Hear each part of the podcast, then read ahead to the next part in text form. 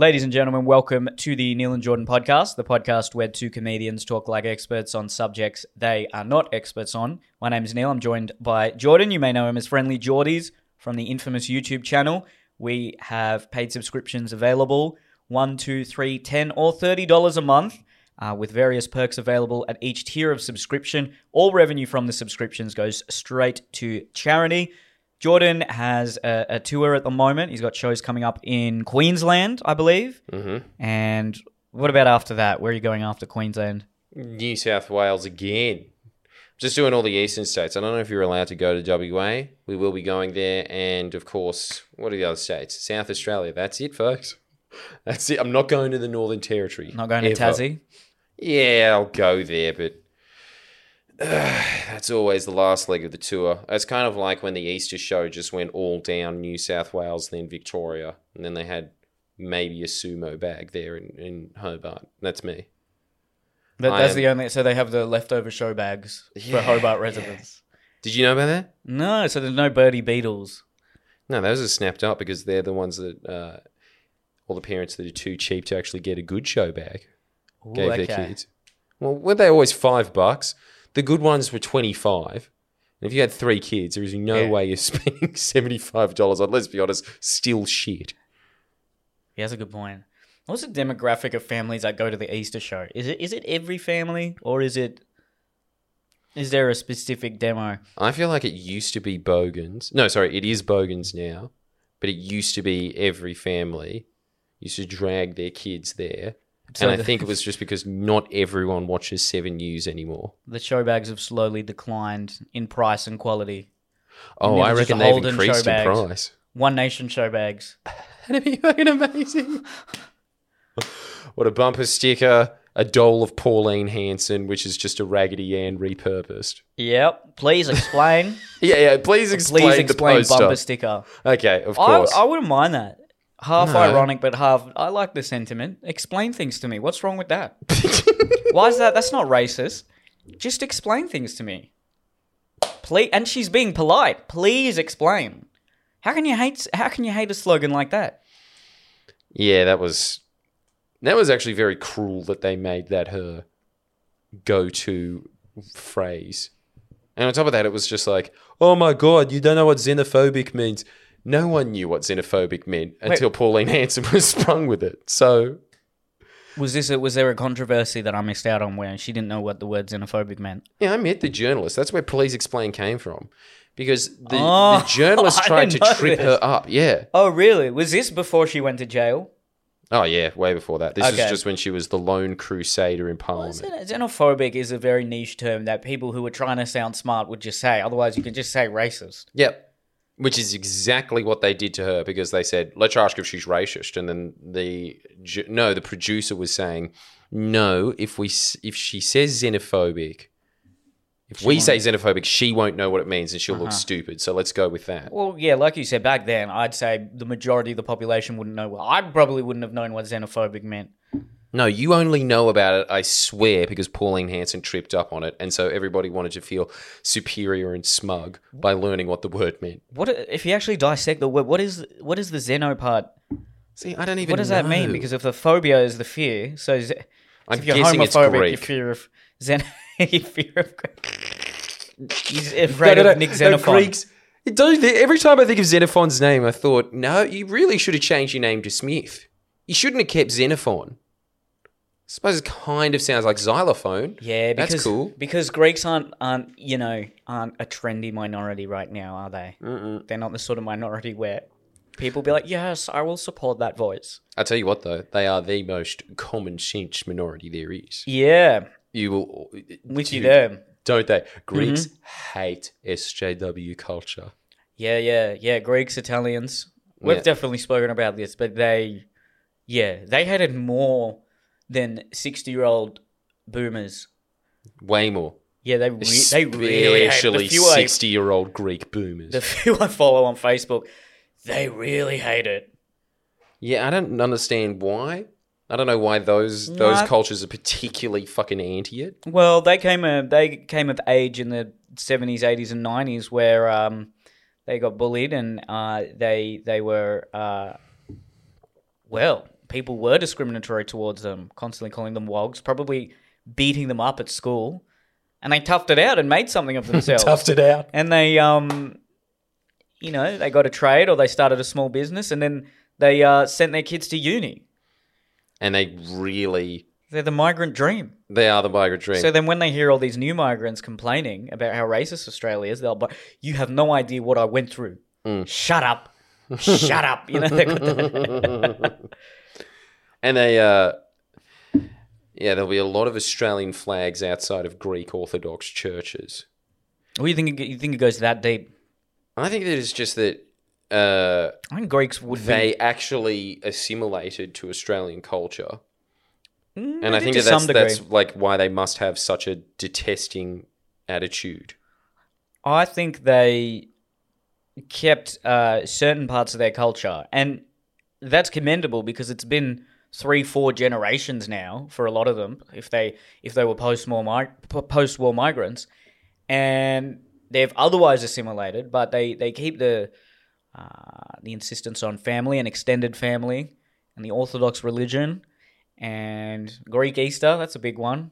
Oh yeah, no, they still have all of it. It's, they've kept the the garish taste in architecture. That's still strong. And the love for real estate.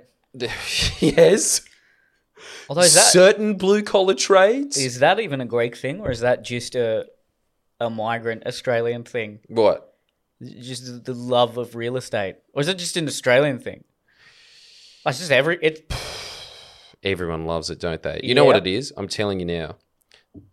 20s, the go to conversation is clubbing, festivals, and drugs.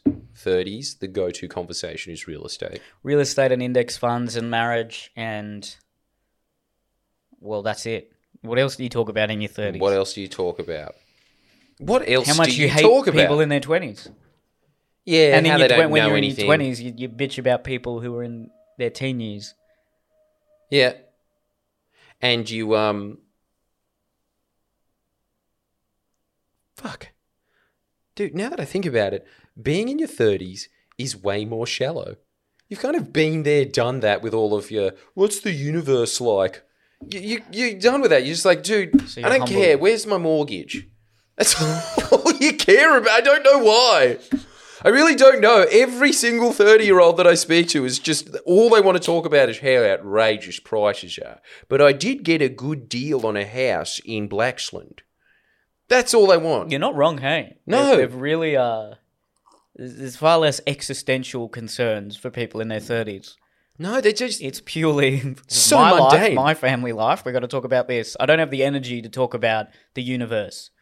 I think actually Bill Maher sort of made a pretty good. He was sort of touching it recently with his monologue, where he was just saying that after a while, and I don't think that I'm old enough to have this phase, but I just remember my mum saying it as well that after a while your body prepares itself for death because it just realizes how cyclical life is. It's just the same fucking trends on a loop of about 15 or 20 years. And after you've seen it three times, you're just like, ah, just can I end this?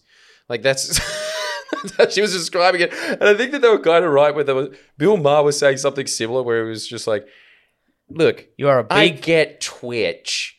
It's not because I'm old that I don't get Twitch. I just think that watching a nerd play games is fucking lame." this is not wrong. Don't you reckon? You're a, you're a it. beacon of optimism. It's aren't you? like- You are. if you look up glass half empty in the dictionary, it is a picture of you. yeah, It's your channel. It's just subscribe to this guy's channel. As you get glass half glass half empty. But you're very funny. Yeah, look. It's there's something there's something about the older you get getting crustier. There he is. You're not even old. You're 31. I know. It's just but I now that we're talking about this, there is a definite distinction when I'm speaking to people that are a bit younger and th- that, right? Just anything about like what do you think about nihilism? And it's just like I'm not in I a don't uni. have time for this, man. I'm not in a uni share house anymore. Yeah, like I got a wife. I don't want to smoke any more bongs. My lungs kind of hurt now. Yeah. mm. I don't think I'm at that point yet. Still happy to chat about nihilism, but, not to a s- 20 year old. See, This is the old. thing. When I talk about nihilism or something like that with you, you've read some books, but these guys have just replaced books with bongs, and it's not the same. And Reddit and Reddit threads. Yeah, yeah, yeah. Which they think is the gist of a book. It's not. It's kind of a really dumb Chinese whispers of somebody on the Reddit thread has maybe read half a book. Isn't that just the story of culture? It's just dumb Chinese whispers. Isn't that all Fuck. culture is? We're just passing down things, and they get a bit. There's miscommunications along the generations. You know, one tribe goes off to India, or the other one stays in Africa, and ten thousand years later they've diverged because there's just been issues in the way that they've communicated the cultural Chinese whispers. Damn. Look, you can't disagree with that statement. Keep it nice and close. That's as factual as it gets. I swear that's what happens. It's just right like here, a, it's it's it's like someone smart thought about it. You know, five generations ago, no one bothered to properly read what he was saying. I mean, even us talking about, I think a couple of podcasts back about Adam Smith. That's exactly what happened to his works. Him talking about the free market is not what he was saying, but just no one bothers to look it up, including myself. No one can be fucked reading a 1700s economic theory. Not now. Constant bastardization of complex political thought to the point where it's now in one minute TikTok bites. Uh, is that what's happening now, is it? Yeah. Just so you know, there's people starving in Poland. There's a lot of that shit. There's a, there's a lot of everything. it's too big. it's just created. Oh, sorry. That's all right. It's yeah, that's a great way to describe TikTok. It's a lot of everything. I am I am really immersed in TikTok right now. I, I think this is I've found my my goal for the next year and a half. Cuz I'm nearly at a million followers. Mm. And a lot of my followers are American Mm. and female skewed, which is incredible. But isn't that TikTok? Yeah, that is TikTok Tik- is yes, female. That is TikTok. But you know what? I like to think it's also me.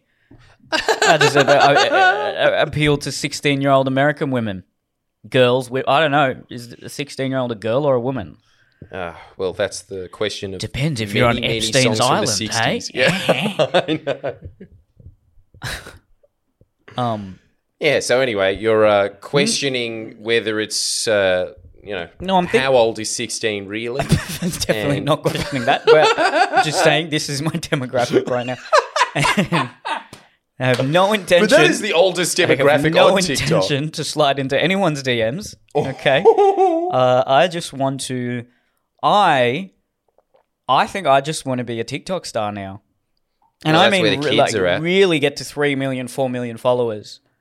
And, and, and capitalize on the American audience. Because I remember in 2013, as I started to get a few videos that were going well in America, I had that silly Australian tall poppy syndrome. There's, oh, when I do videos that do well in America, they're fucking pussy videos. I'm going to keep that Aussie fan base. And, and then I sort of, I think my American audience started to resent me because it was just far too Australian centric, my content. But now, Resent you. All right, I maybe not resent, Fuck, but just they're slowly you know i did a song called the sickest cunt where every word just rhymed with cunt. A great parody of aussie rap but americans would be like what the fuck is this? That's very rude. They hate that word. yeah they don't yeah yeah they don't appreciate that word. Um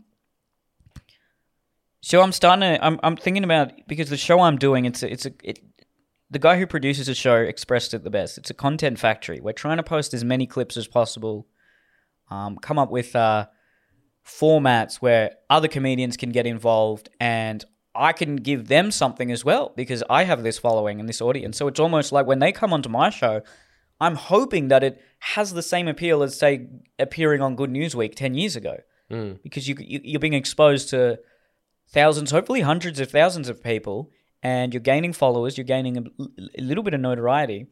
So that's sort of what I was talking about a few podcasts ago, which is, well, uh, I I don't want to compete with these dying media outlets. I want to create my own, create my own kind of mini media company and my own outlet for other comedians to perfect their craft and try new things.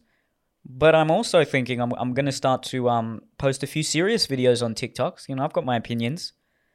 Um, but I suppose what I'm aiming for is not to just.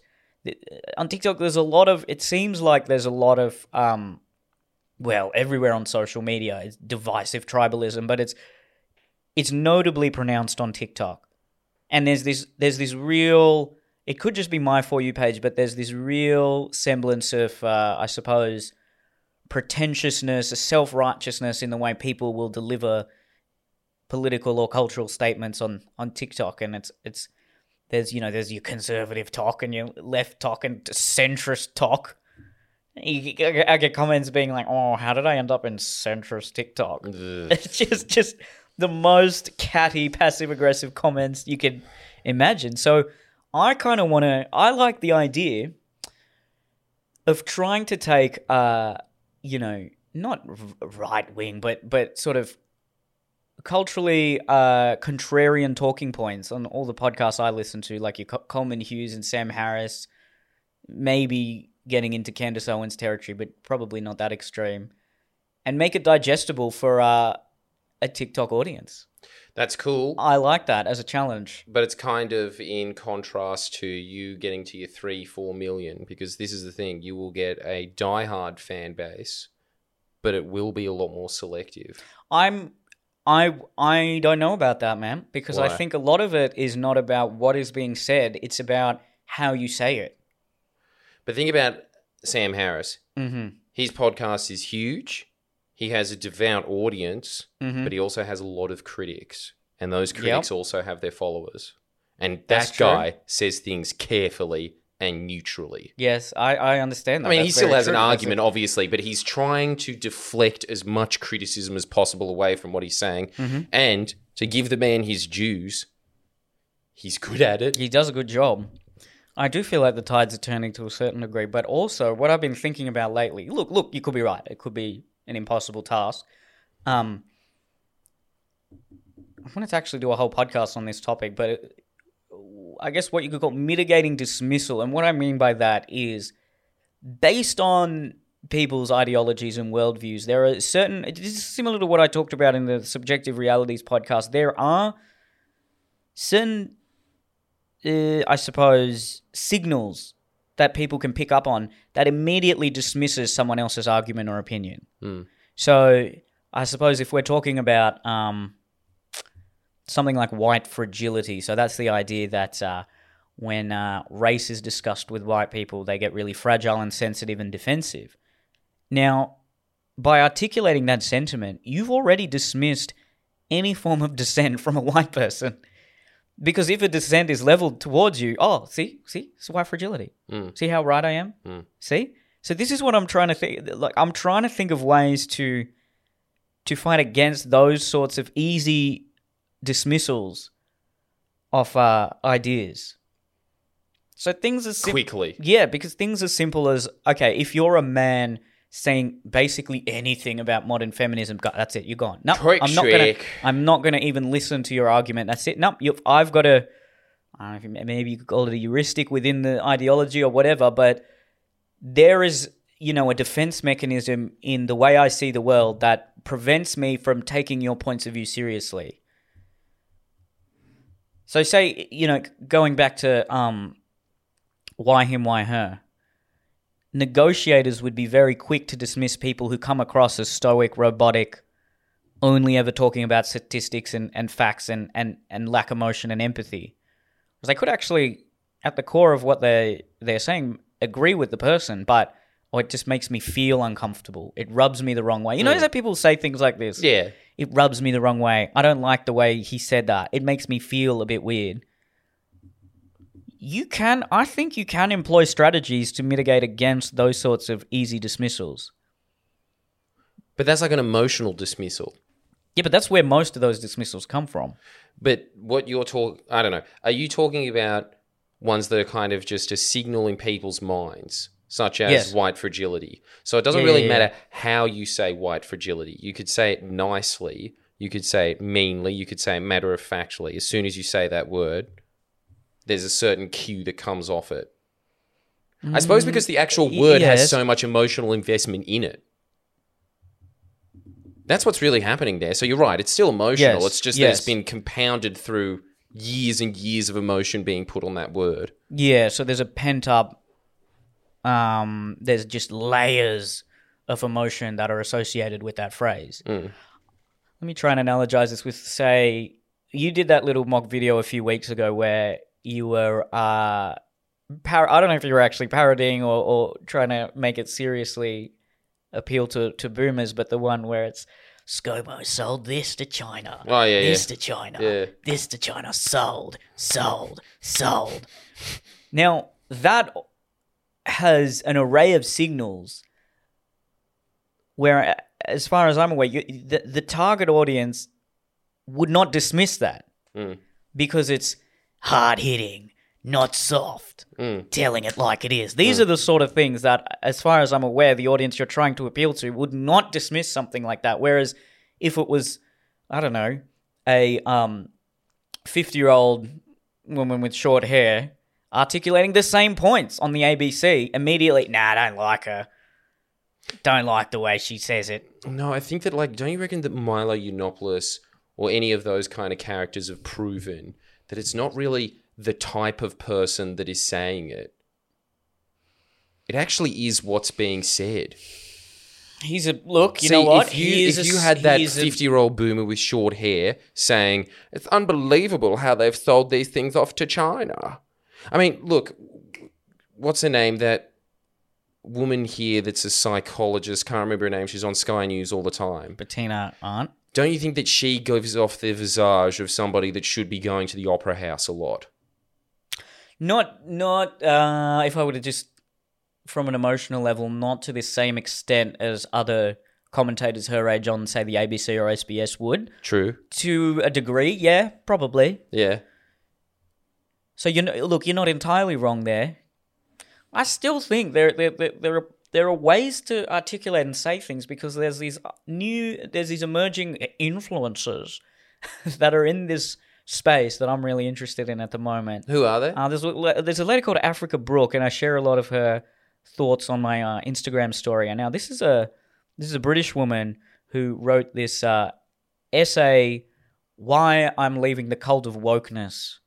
And she's black, and she looks she, she looks like someone who would be stereotypically on, I suppose, whatever you want to call it, the woke left or She's a darling of the BBC at the moment, isn't she? I'm I'm not too sure what her if she's I don't watch the BBC. I think that she is. And I think for Is some she? reason the BBC has turned really anti woke. I don't know what happened. I'm not in touch with any of this because uh, I don't watch Yeah, I don't well, really we watch don't. TV. But, but um she uh even though her a major part of her ethos is anti-identitarianism, just by the fact of her being well, a, a black woman with you know, she's got shaved hair and she's very fashionable and you see someone like that and you auto- automatically think, "Oh, I expect her to be woke." Hmm. And so that, whereas if it was a man, if it's Ben Shapiro, a man in a suit who's very stoic and robotic and constantly just uh, speaking about facts over feelings, that comes across as very cold and callous Mm. and lacking compassion. So immediately people turn off. They don't want to hear what he actually has to say. In the same way, I probably look. I mean, I'm not saying I'm not. I'm immune to this. I mean, I, I'll probably. Let's be honest. If I saw an obese lady with um, short blue hair, I'm going to roll my eyes and be like, yeah, I know what you're going to say. Hmm. Which I, I want to try to be better at that. I think everyone should try and actually just listen to what people are saying. But um, there's just certain signals, whether it be appearance, demeanor, um, the way you articulate something, not necessarily how you're articulating it, but the way you articulate and what what you're valuing while you express those ideas. So Jonathan Haidt, who's a social psychologist, was talking about how uh, conservatives and liberals in America. Now, I think when he's talking about conservatives and liberals, he's talking about in the older generation, um, but he would say that you know most conservatives would be totally against climate change and dismiss anyone who's even talking about it unless they reframed the way they spoke about it as an issue. So instead of talking about it as a, say a scientific issue or a uh, you know even an economic issue, there's okay the natural environment is impure. We're um almost soiling it. We're spoiling it. We need to protect the American environment. If you say it in a way like that, suddenly they were more engaged and they were more likely to uh, listen to the argument that's being said. Whereas the same argument's being said, it's just the way you express it, the way people are expressing it. Mm, mm. So wait, what's the overarching point then?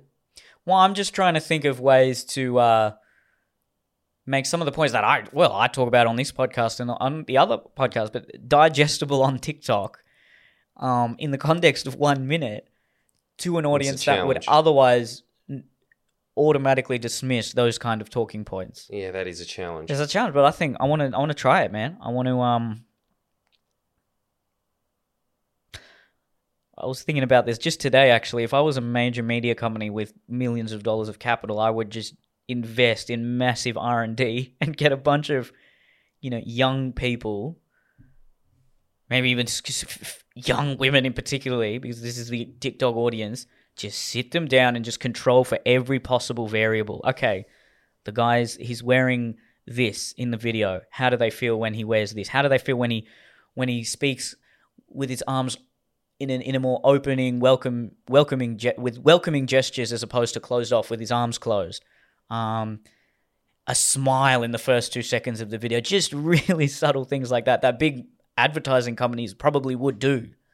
They would invest in that sort of research and development. Now, I obviously don't have that money. You don't have that money, but I'm sure that there's a lot of books that are talking about this. That's true, and, and They and- would be them. Well, I'm reading a few of them now. Um, even just what I was talking about before, where you know it can be the the framing of the issue that can make all the difference. Um, and you also have to think of what are some of the things. Why are they dismissing views immediately? So, so, so there's, you know, people might automatically think this person lacks empathy. This person lacks compassion.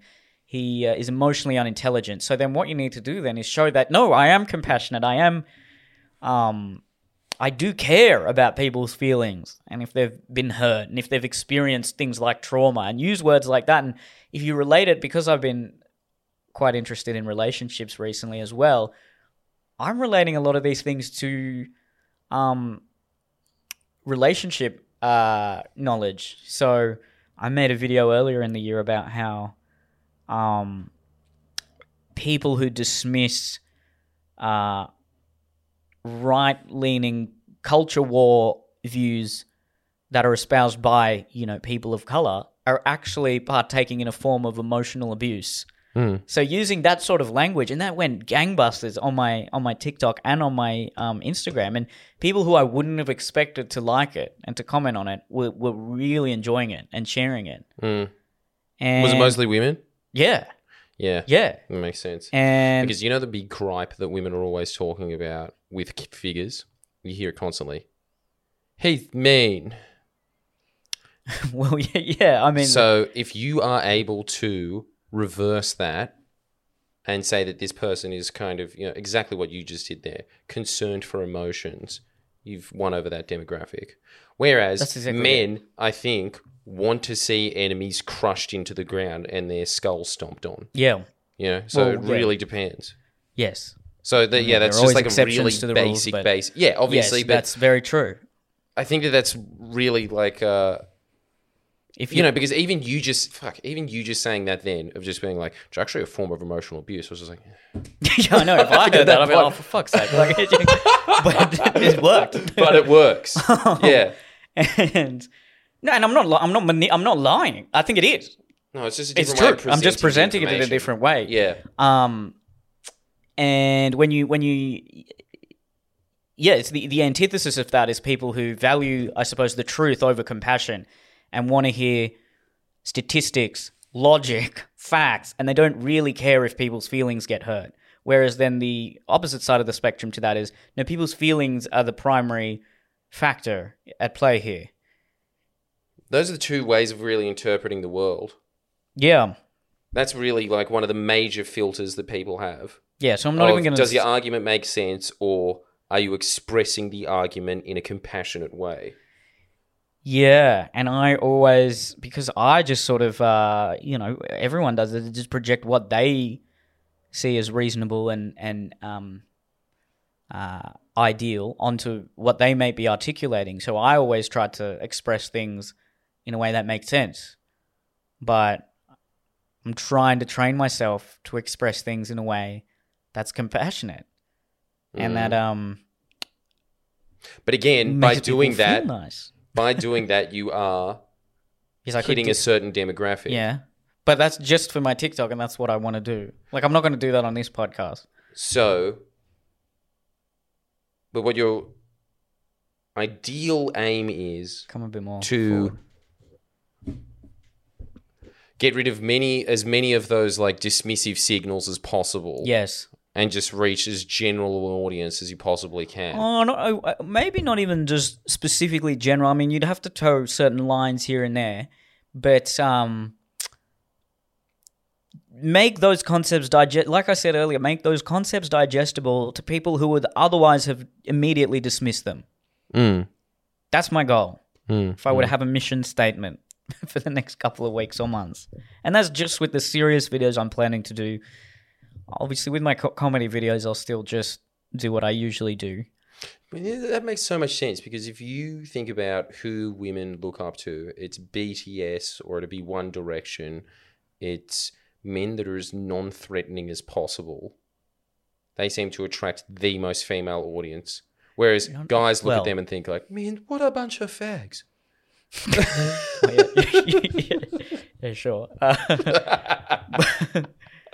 they think like they. well, yeah, that's know, look, most there's a- there's a- guys when they see non-threatening men, their immediate instinct is like, "Get him," you know, there's and a then truth like, to that for sure, for sure. Um, and but then you can you can take a few of the actors, the action heroes. Um, someone like Chris Hemsworth. I don't think many men are looking at him thinking, "Well, he's not threatening," but he does it all. He he he's Hmm. I suppose masculine in his look, but very um, empathetic in his demeanor, and I think that's what you have to aim for. Well, that is the ideal That is- man in a woman's mind, isn't it? Surely. Yes. Yeah. That who Whereas someone Ben else like. Shapiro is very unthreatening in his physical And yeah, he's the complete opposite. the most meek, the smallest man, but in demeanor, very threatening. An incredibly threatening man. Yes, Of course yes, that- he is the anti-woman. It's just women hate that guy. they do, don't they? Yeah, I mean, conservative women like him, but I don't think they're. Um, I think they just like, like what him, he but- says. But Yeah. I don't think they. They're not into him. No.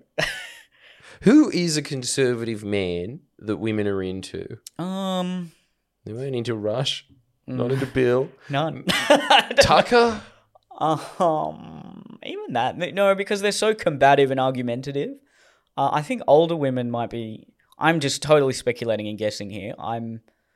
I would suggest older women would be into that, but that's because actually there's there's a science to that. When women uh, look, actually, I'm not an expert on this, but I, I'm pretty sure I read a book that talked about how as women grow older, they actually in, their testosterone increases, or maybe not their testosterone increases, but relatively it increases because their estrogen Estrogen depletes. depletes, and especially around menopause. Yeah. That's why you get all the Karens. Yeah. 'cause they're just angry and, they do aggressive. look quite masculine. yeah. So maybe that's when they, and then that's the classic trope. You know, when you're young, you, especially I'd imagine for the a- again, not- not saying this for every woman, but the average woman, um, would uh y- y- y- you know go for someone like a Harry Styles or One Direction, these kind of non-threatening, cute boy band type guys, and then maybe as they get older, a bit more interested in your action hero type. Hemsworth, maybe not even The Rock yet, but The Rock is like the man for 50 year old women, I reckon. Is he? I'm just guessing. Or is it like 15 year old boys that think, wow, Well, such sick muscles? There's that too. uh-huh. But uh, I can't imagine 15 year old girls have photos of The Rock, in Rock. their room. No. But they all just have extra hyper feminine looking men. Yeah. Always. It's always Seems to be that way. It's, your It's- Backstreet Boys. It definitely seems to be that way. Your Justin Bieber's, yeah. Yeah, because they understand feelings. Yeah, and Hmm. the older that they get, the more they kind of want a guy that can kick ass and take names. Imagine, just imagine. I'm not saying this is exactly what I'm going to do, but imagine someone expressing Ben Shapiro's talking points, but he looks like an e-boy. Well, that's his sister, right? oh, that's, that's too slack, but you know. know, she's hot. She does. Oh. it's weird. It's scary. It's I one of those things. that. Have you all, have you ever seen those com- couple? I don't know, not couples, but siblings where you see the sister and you think, "Wow, she's really hot," but then you see the brother, and the brother just looks like her with short hair, and then you think, Ugh. "That's what's happened with Ben Shapiro and his." That's what people say about me and my sister. Oh, really? yeah. So you're ruining it for her. They say we look exactly the same. oh my god! Exactly What's the, the age same. difference? Four years. Ugh, exactly the same. Just I obviously have a beard, and Fuck. I'm slightly bigger. Ah, and I don't think that she's ruining it for you. I think you're just ruining it for her. So, sorry, Nina, if you're uh, Yeah, you if should- you're listening. you should I doubt you are. apologize for that. Shout out to her. She graduated recently. Good on her. She's got a That's good proper lovely. job. She's an optometrist. Damn, Nothing like what I do. Good Indian job. it's a good Indian job. It's a good, honest job. I like that. It's the nicest of the specialty uh, doctors. Yeah, you're not if that's looking what at a gross body part. Your eyes are not. Uh, they can get pretty fucked. They can, they can, but compare that to fuck, any anything to do with Inside. genitalia or like the butthole. Is there a butt? Are are there butt doctors? yeah, of What are they course. called? I've got no idea, but Analologists. they have to be. There's so many things that go wrong. A prostatologist. I don't know. Yeah, something like it would be for sure. Rectologist. Rectologist. There we go. Who like how how do they choose these specialties? Are you you know five years into medical school, and then the professor's like, "All right, time to choose your specialty." Oh yeah, I love butts. Yeah, that's what I want to help people have healthy Hemorrhoids. assholes. Yeah. The fuck? What is going on in these people's you heads? choose? You know why What they would you choose? I'm not choosing the butt. Yeah, what are the choices? okay. Everything. Everything? or just the No, anus or the genitals? Well, what are the what are the different special? There's you know orthopedic surgeon. There's your optometrist. There's let's go through every podiatrist. Um, oh, dermatologist, for sure. Dermato- That's that the skin? best one. Yeah. I can look at someone with eczema. That's fine. sure. Yeah, of course. Uh, look, some people have some pretty chat rashes. Those ones that start to look Yeah. burn victimy, you know? But normally. Imagine if you reject if you had a patient come in, ah, too burn victimy. oh, no. Go to the next one. And actually, you would have to deal with burn victims if you were a dermatologist. but I just imagine that the majority of people that come in there would be mostly 15 year olds saying, I've got too many pimples. That'd be it. I can deal with that. That's fine. But Oh, your sister with an optometrist, y- yeah, no, well, I would be endlessly fascinated You would just it. be in your mind bullying the crap out of them. Yeah, I would. If I were to make a YouTube video destroying this kid, I could end his life. You're evil. I am. I'm an evil man. um, That's 90% of my comedy. You're ugly. you're Italian. It's a very woggy thing. That's Spaniards' go to insult. Yeah, have you Isn't it? have you heard back from Bro, you're him? not yet? even he- hot. Is has he said anything yet? No, Christ no. Spanian doesn't say anything to anyone. He lives a very stoic life. Yeah, he's um. It's really strange. He is. I wonder how we'd interpret your uh, love for him. Because guys like that can be very like, oh man, this guy's being fucking disrespectful, or they're like, ah, I love this cunt. Definitely. He's being fucking disrespectful.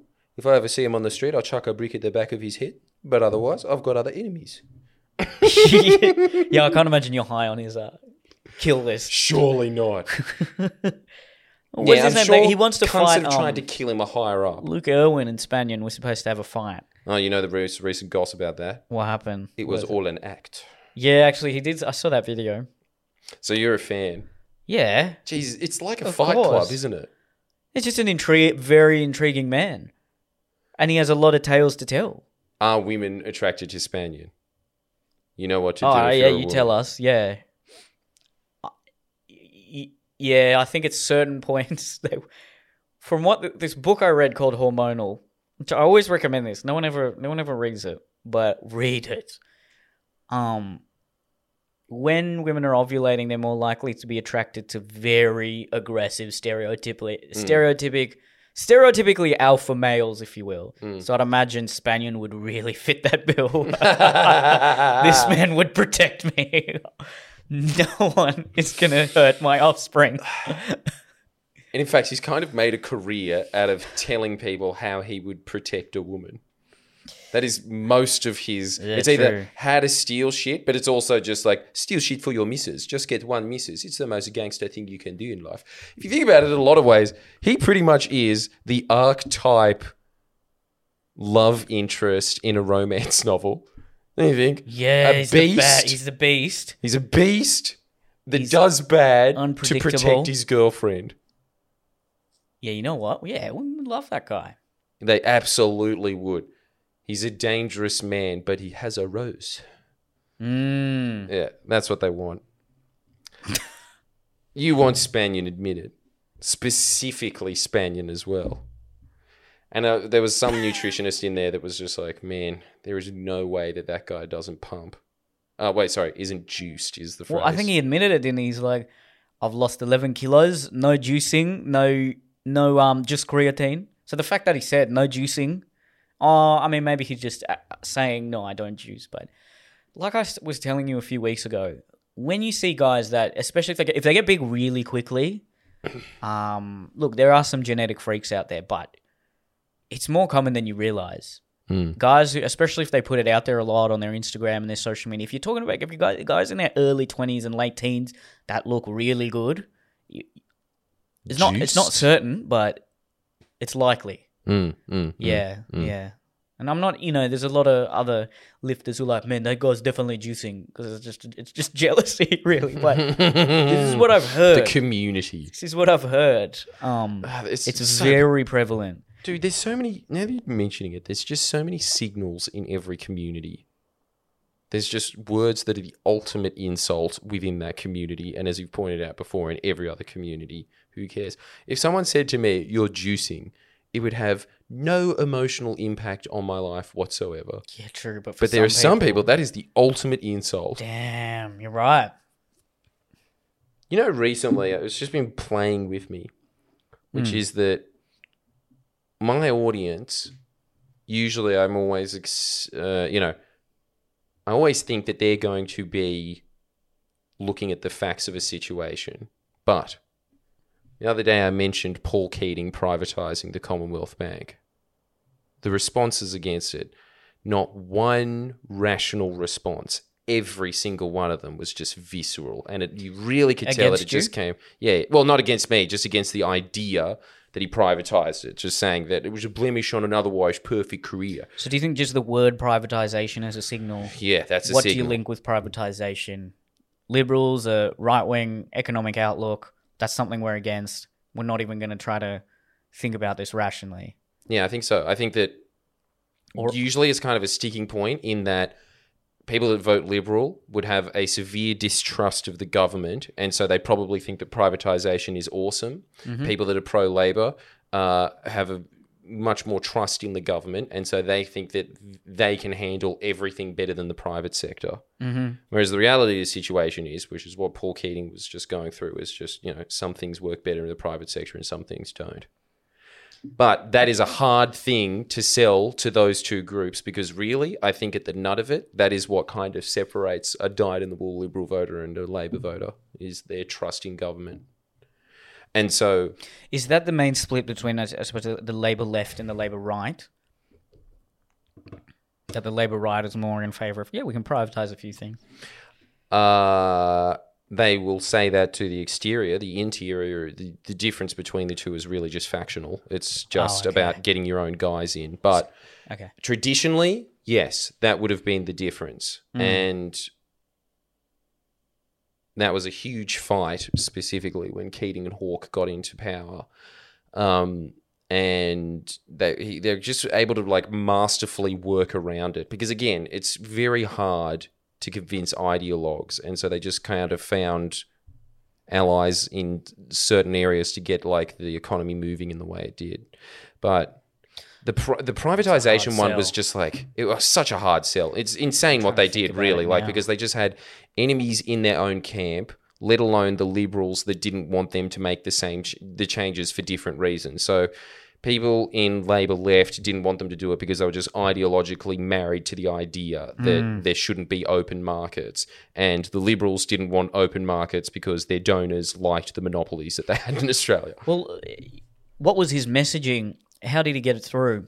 I'd be, actually be very interested to see how he would articulate something like that because I'd imagine for liberal voters and maybe the Liberal Party, he would just be able to sort of almost ideologically agree with them and say, "Well, look, I'm pri- I'm doing the thing you want. I'm privatizing this." Whereas to appease the ideologues, what I'm trying to think, eh, that's a hard, that's that's a hard sell. hey, I'm going to privatize a major bank.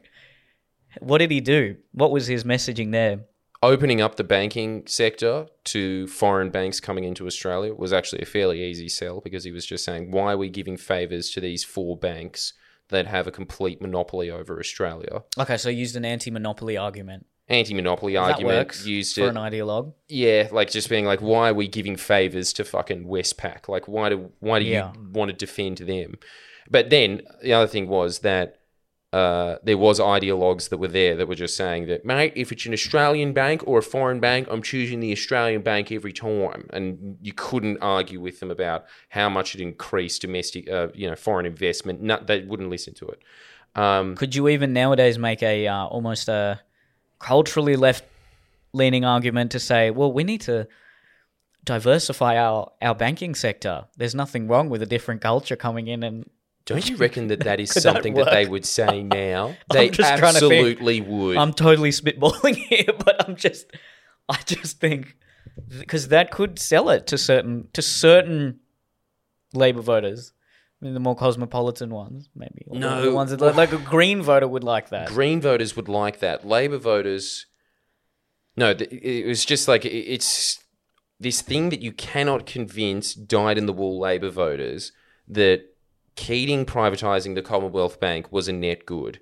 They'll always just go back to it was ours, it was public. They could set interest rates better because it was public. They were looking in the public interest. You can't you can show them a million facts of them just saying no, they absolutely did not work in the public interest. They worked as a private bank that was just backed by the Australian taxpayer. Yeah. yeah, it was profitable, but you know what's much more profitable? This is the argument that just like sold me, and this is actually what happened. Yes, the Commonwealth Bank was returning a profit to the Treasury, but privatizing it forced them to kill what they ate. Before that, they would only approve loans that benefited they knew they were going to get a profit off. So they'd, you know, do something like a massive mine, for instance. They'd be like, Yeah, we'll approve a loan to that. But when it came to house like home loans and stuff, you'd have to wait six months and then they'd say, No, nah, I'm not going to do it. But you know? isn't but that that's, wouldn't the whole point of a government-run bank be that it's not beholden to the profit incentive? Yeah, exactly.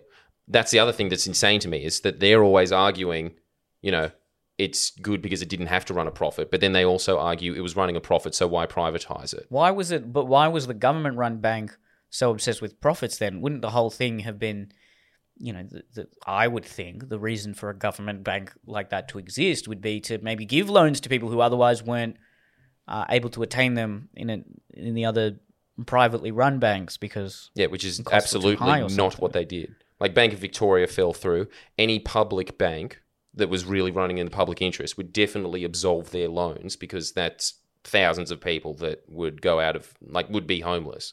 Um, and Paul Keating had to bribe the Commonwealth Bank to act in the public's interest and suck up Bank of Victoria's loans. Otherwise, they would have just let all those people go homeless. That was how the Commonwealth Bank run. Like it actually, the Why? deputy What- editor at the time, sorry, the deputy CEO at the time said, "We see ourselves as a private run bank."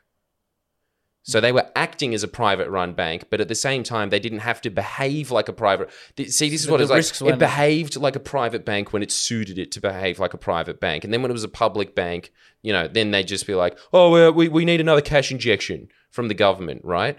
And yeah, it was running a profit, so it was still just they're getting back that. Isn't that that's what all the major banks are now? And get all these bailouts Yeah. anyway. That's how it works anyway, right? So he was just saying, go out. If you want to be a private bank, be a private bank. It still doesn't make sense to me. Why? What? Why were they running it like a private bank?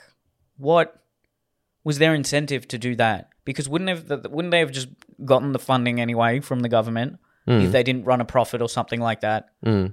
Why was it? Was it some sort of competitive instinct by the people who ran the bank, saying, "Yeah, we're a real bank. We're going to compete with these other guys"? I- uh, Do you see? I'm just I'm trying to get my head around why have a government bank if it's just going to be run like a private bank. See, this is the whole thing. That's that's exactly Keating's point. He was just like, "Why the fuck are you here?" But what, what was there a, when it? I don't know the history of the Commonwealth Bank, but when it started, was it different? Did it evolve or something into into Well, that? actually, I'm reading a book about exactly. God, my reading is getting so specific, but I'm reading a book. Jack Lang is going through the history of the Commonwealth Bank, and he is just saying that it pretty much caused the depression. I stopped reading Well- it because I started what reading what the world depre-. What just the depression No, in, in Australia, in Australia. Damn, That's that would- such big. that'd be impressive. I know. wow. One of the big four, not even all four. But yeah, they used to just run as a little cartel. They'd get their little old boys in. You other thing is that you would just it was kind of just inherited nepotism because it was protected by the government, a lot like how the ABC functions, right?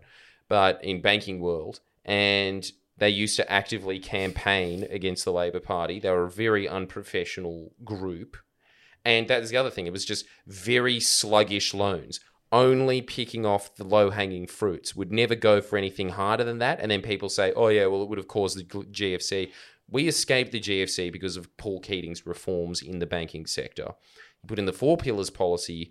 That kind of acted as a better Glass Steagall in the US that they got rid of, and that's what caused the GFC. But it was a better version of that to begin with.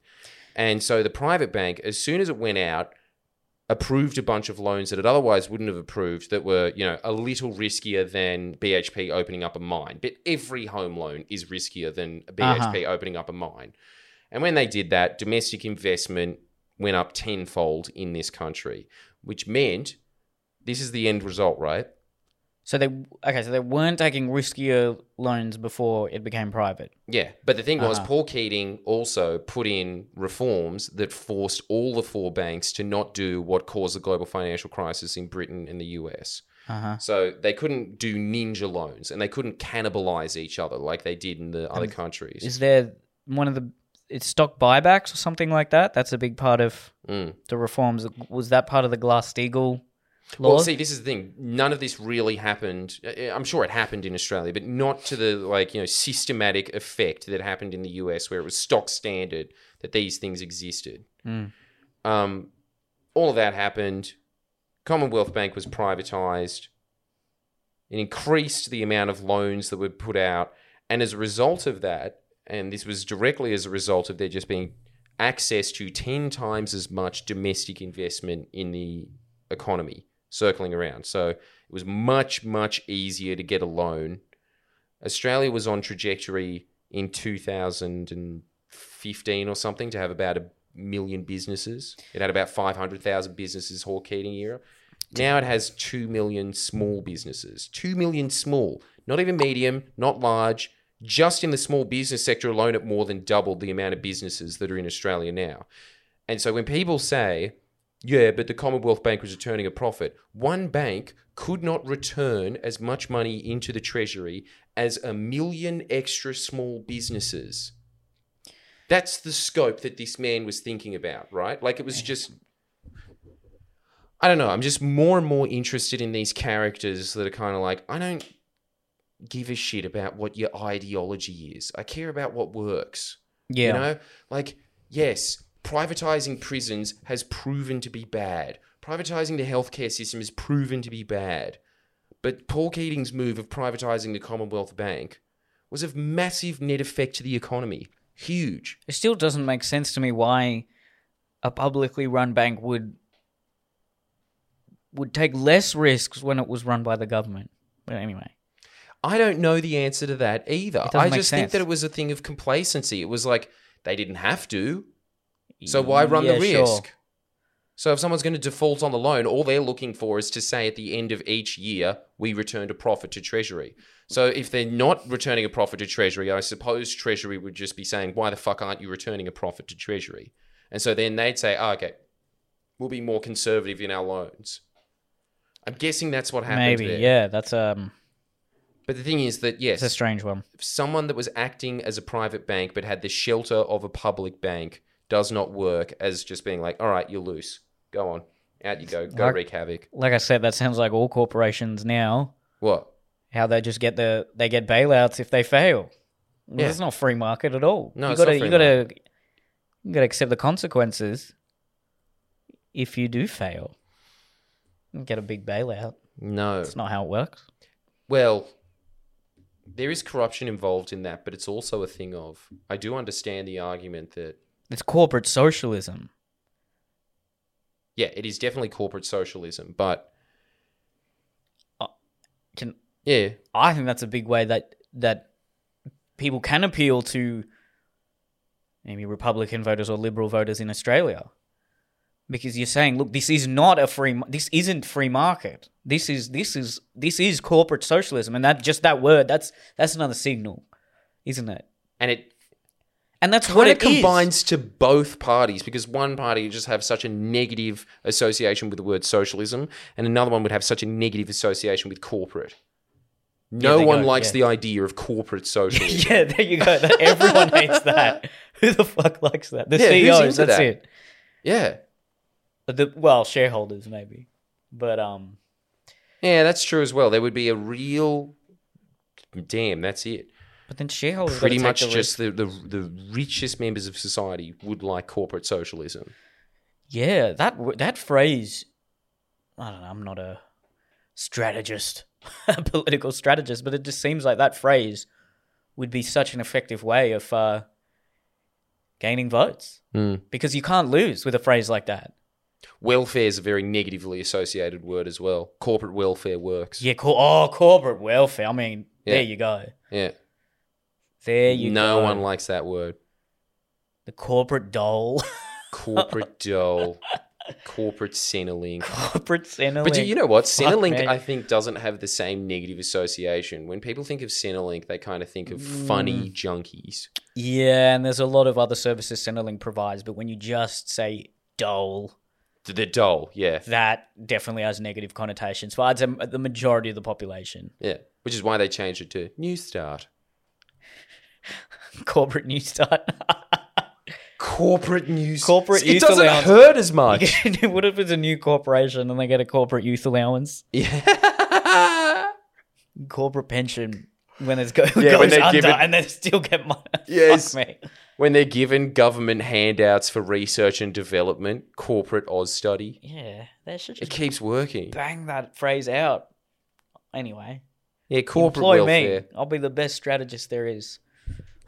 But it just kind of results in Bernie Sanders results, I think. Are you um that view you have that it's positive that Keating privatised the Commonwealth Bank? Is that a minority held opinion within Labor circles, or is it? Oh, it's a minority held opinion, full stop. The other Yeah, thing is, the average Australian hates the concept of privatisation. But, Really? yeah, as always, aver- oh yeah, yeah, yeah, yeah. Actually, you know what? Yeah. Look, the, the, the criteria that the Hawke Keating government had was pretty damn good. It was just number one, is it a necessary service? So mm. they wouldn't privatise Telstra because telecommunications is a service. They'd privatise the shops that sold all the plans and things. That's mm. different. But the actual, you know, copper in the ground, they weren't going to privatise that because it was essential. And then the next one was, is Right. it is it a profitable company? Because if it is a profitable company,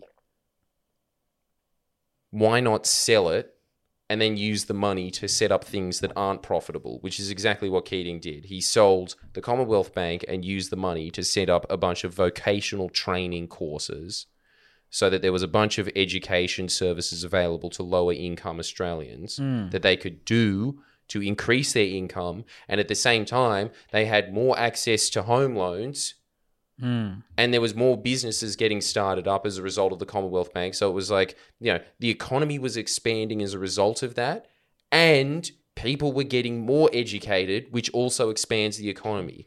Whereas if you just kept the Commonwealth Bank, they could not afford those vocational training courses.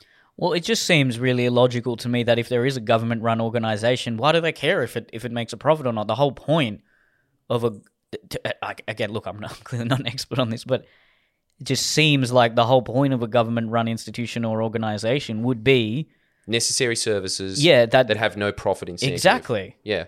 So why, you know, even with something like the ABC, they're like, well, you're not turning a profit. Just, well, why are you you setting parameters that they need to turn a profit as though that because that's the whole point of its existence Yeah. to not be beholden by the Hmm. by the constraints of the free market and the need for profit. Hmm. So I, I don't know, but this is clearly not my area of expertise. Well, I don't think it's anyone's, but ever since you said that, I've been thinking about it a lot. And Said what?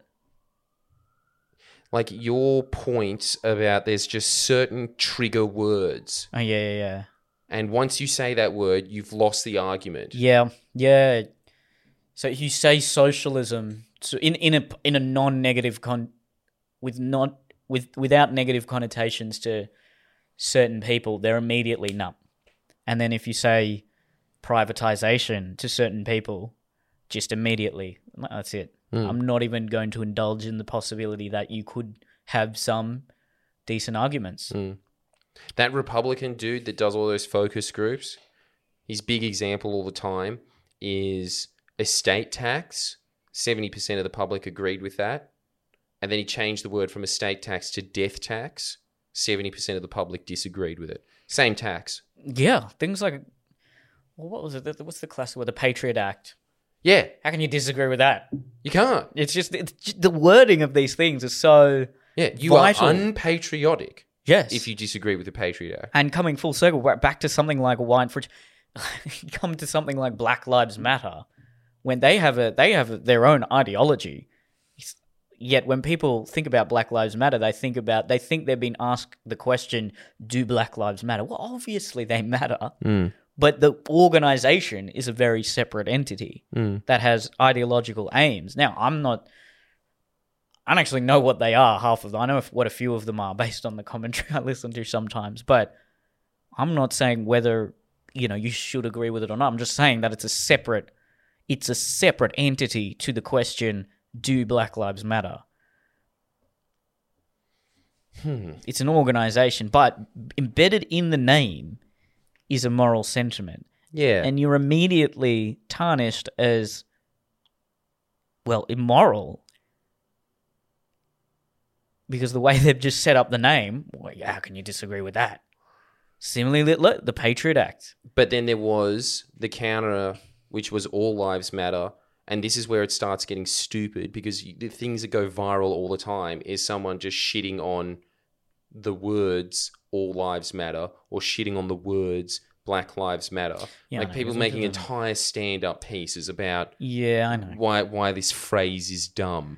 well because they You don't know, actually f- know that were the because they think all lives matter is a ret- well for a lot of people all lives matter is a retaliation to the sentiment black lives matter implying that black lives are particularly significant versus white lives. But the to steelman the the the, the true argument, which is, hey, the, the system is notably um depraved towards black people. There are specific disadvantages to them. So that's why we start we we have the organization Black Lives Matter because there needs to be a an organization uh, that stands up for this uniquely targeted um, segment of the population. Right. And so people were misconstruing that. Whereas there are also layman people out, just random people who were misconstruing the uh, organization itself. Because there are various ideological goals of the organization. You know, destruction of the nuclear family is one of them. That could be just like a right wing talking about. I don't, I don't don't know any of that for sure, but um, there is also just an overall ideological ethos, which is that working within the system no longer uh, is effective. So we have to. There are there are you know segments of this let's bring down the whole system and there there is a sort of SJW element to it which a lot of people would uh, have um, qualms with but when the organization itself is called Black Lives Matter you're wrongfully branded as someone who actually doesn't care about black lives if you say something like well I'm just not entirely sure about the um, methods that Black Lives Matter employ Mm. to attain their goals. Mm. But anyway, but but my point is, just in the name of certain things, is is you know the effectiveness of the messaging. Think I about think you're like definitely right. Like, freedom. That sounds good. Just the word itself. How can you be against that? yeah, That sounds good. and that is thousands of years of conditioning has gone into freedom. The, the, the word itself, in any context, that sounds great. Why would you not want that? Maybe, but maybe if you grew up in a society that was constantly condemning the notion of freedom, you wouldn't have that association.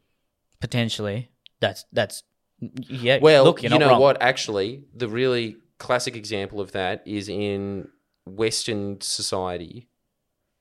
There is a huge emphasis on freedom, and in Islamic societies, there is a massive emphasis on justice. Justice Sure. is not given the same pedestal as freedom in our society. I really don't think it is. I think that justice, as soon as you start thinking about that, freedom just seems to be on this pedestal by itself that you, you can't question the foundation of the word. When it gets to justice, you start thinking like, well, how proportionate is it? Is it really justice? Both of these Is this terms, just a mask for something else? I mean, both of those terms can be interpreted in myriad ways, though. Hmm. It's not as though but that's the whole point of these words, isn't it? Yes. It's just to evoke an emotion. that's true. In, in, on an, in, in, a, in a given context, those words are going to have a specific meaning, but as you know, broad political sentiments, they could mean whatever they want. They could mean whatever the person saying them wants them to mean. Mm. Um, similarly, something like family values. What the hell does that mean?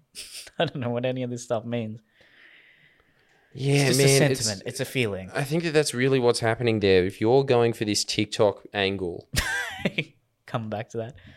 but it's just like, You got to get an emotional. You got to hit the emotions more than anything else. you got to hit the emotions, and the emotions are wound up in the words. You've got a minute to do it, and I think actually you're right. You just got to It's say probably not. You got to say buzzwords. compassion, trauma, relationship. Oh Yikes. relationship. Well, I'm not gonna do. No, I'm not gonna do that. I'm not gonna come across as that person. But uh, the whole what I want people after I make if I make any of these, all I want people the the biggest I guess emotional takeaway I would be looking for is that guy is compassionate. That guy truly cares. And I do and I, it's not like I'm faking anything. I do. Um No, but before your priority was I want them to come across and see me as being logical and sound in my argument. yeah. But you're going for a different angle now. don't I don't care about that at all now. Funnily Right, enough, right. I care about it personally, but I just don't think that's an effective strategy if I want if I for my goals right now. for your goals right now. But again, it depends who you're aiming for. Mm-hmm. Because you know what, actually, I think that that's very true. I have had a sudden uptick in the amount of people that are saying, apparently Jordie, she's very mean and nasty. That's the common insult hurled at me, which, first off, guilty is charged. I don't really have a response to that. Yes, that is me. But the other thing is that I think that a lot of that is linked to the fact that I'm not at the moment making as many videos of. Have you ever noticed this about Aussie culture? I had this guy at high school that did this. At the moment, I've just been doing a lot more newsy things. And so I think that that's the, you know, the, these are all subtle communication things that you're putting mm. out. And if you are constantly doing news, you're going to be seen as more of a cunt.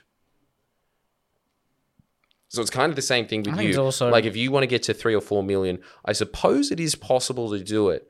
But I am saying that as soon as you start putting out opinions that are non-jokey, Yeah, but the the way You're I've also- alienating audiences. Yeah, I know, but you, you almost it's it's you can't uh, not do that. The way TikTok is, the the way it's so divided now. At least on my again on my for you page, it's just you can't, you have to pick a side. It's almost like you have to pick a side. You're not going to get anywhere. The way I'm thinking about it is my tone is never going to be opinionated. It's never going to be arrogant or pretentious. I'm always aiming to, like I say, come across. Hey, that guy's compassionate. He he cares, and also a tone of curiosity. I'm just gonna. I'm going to always articulate Or it. just be like, let me know your thoughts. Yes, through questions like this is what I think, this is what some people think. I suppose the argument is this and the argument is this, but then in my subtle framing of some of those things, I'll probably hint at, ah, this is what I kind of think. And then at the end, let me know what you think in the comments. Fuck, it's a lot to express in a minute. Yeah, I it? know, but I, I'm I'm I'm I'm on board with this this challenge, man.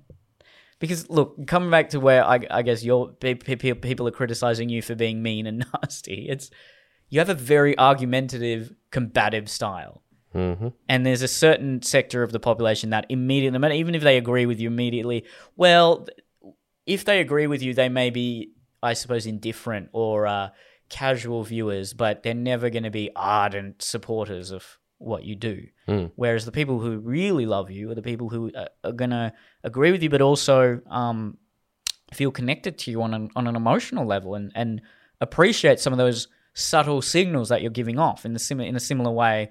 You know, I'm hoping to do that, but just with a completely different demographic right now. Um, you can't please any everyone at the end of the day. No, you can't please everyone, but it's really interesting that this is the way that you're trying to frame it.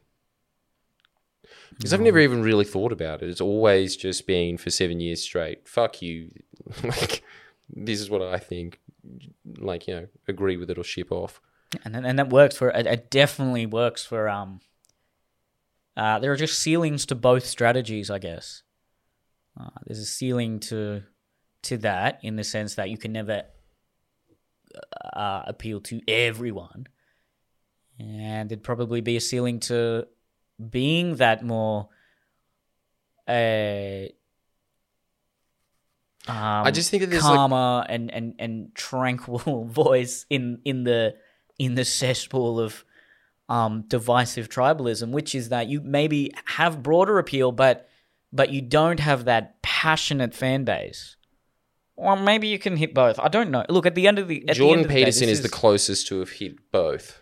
oh, people hate that guy though. Yeah, but that's what I'm saying. As soon as you start expressing opinions, people will hate you. Yeah, But in terms of being able to breach that, like, you know how before we were just saying, is there any commentators that women like? Jordan Peterson is the one that women like the most. Most women that I speak to, there'll be, you know, the smug fucking Twitter brigade that are like, oh my God. But that's just like, dude, you had a bad relationship with your dad. Okay. We all know. Fine. But like, if everybody else that I meet that's kind of just a woman that is normal, isn't a psycho. It's so true though. Oh, Everyone on yeah, yeah, Twitter yeah. is fucked. It's not just That's women. why It's I like every yeah. They're just it's it's so the glad I deleted worst human beings all are on that fucking cesspool platform, right? very glad I deleted that thing. My God. But you know, women that you meet in your life that aren't really in the social media world, they're kind of in it but not of it, I suppose. They, they kind of have like a general understanding Uh-huh. of who's who, the big figures. You know, they're not going to be as into it as we are because Yeah, it's not their bread and butter.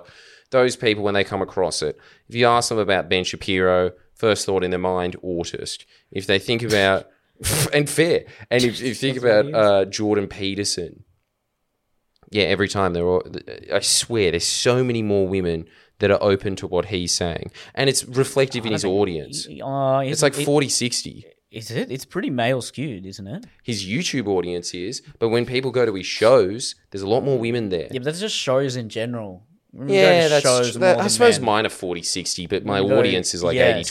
Same, same. Yeah, it's something about sh- just live events. Men just want to stay at home and watch porn. They want to go, and also they will drag their girlfriends along. I think that's what happens. Yeah, that's what happens. That's yeah. why there's more. um i guess to conclude this uh, someone like uh, russell brand that's someone you know men can. Nah. Men hate when I him. yeah, exactly, no, I don't know, man. When I see him, I'm always like dickhead, even though he pretty much Okay, agrees with everything yeah, yeah. I think. But I Right. guarantee women love that guy. Yeah, they do. Yeah, Oh, yeah, they really do. yeah. And it's funny, he does Free love podcasts hippie. with Jordan Peterson, and they agree on a lot of things. Yeah. there are definite um, differences in political views there, but and he is a com- he's a comedian. It's not like he has some expertise in political. Well, maybe he did a degree. I don't know, but uh, he was always a comedian. Hmm. I love that. You can be a comedian and then just become one of the most world renowned cultural commentators there is. Why? It's a strange it's world now. great though. It's great for us. All right, I think we're gonna we're gonna wrap this one up there. Um, thank you for listening, guys. Uh, make sure you subscribe and uh, go see Jordan live. Come see me live if you're in Sydney, and we will see you next time, guys.